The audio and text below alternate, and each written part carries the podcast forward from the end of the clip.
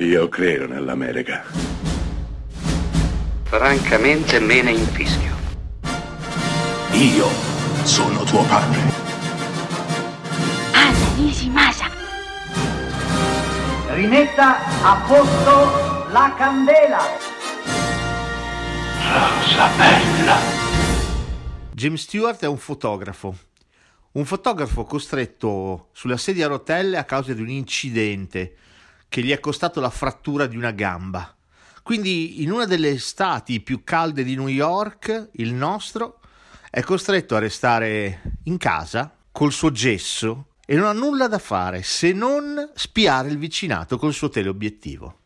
Attraverso quel teleobiettivo vedrà la vita scorrere di fianco a lui, di fronte a lui. Vedrà un compositore eternamente alla ricerca della melodia giusta, la ballerina bellissima che invita uomini sempre diversi nel suo appartamento, la zitella perennemente delusa da appuntamenti finiti male e da uomini che non la trattano come dovrebbero. Beh, il nostro vedrà anche un uomo che forse ha ucciso la moglie. Ecco, James Stewart diventerà investigatore suo malgrado inizierà ad indagare sulla scomparsa di una donna, una, la sua dirimpettaia, che sembra essere sparita e forse è stato proprio il marito a farla sparire. Questa ovviamente è la trama di uno dei film più famosi, più celeberrimi di Alfred Hitchcock, La finestra sul cortile 1954, interpretato da James Stewart e da una meravigliosa, radiosa, stupenda Grace Kelly. La finestra sul cortile è un film che fa del voyeurismo la sua cifra stilistica. Di fatto James Stewart spia costantemente i suoi vicini di casa.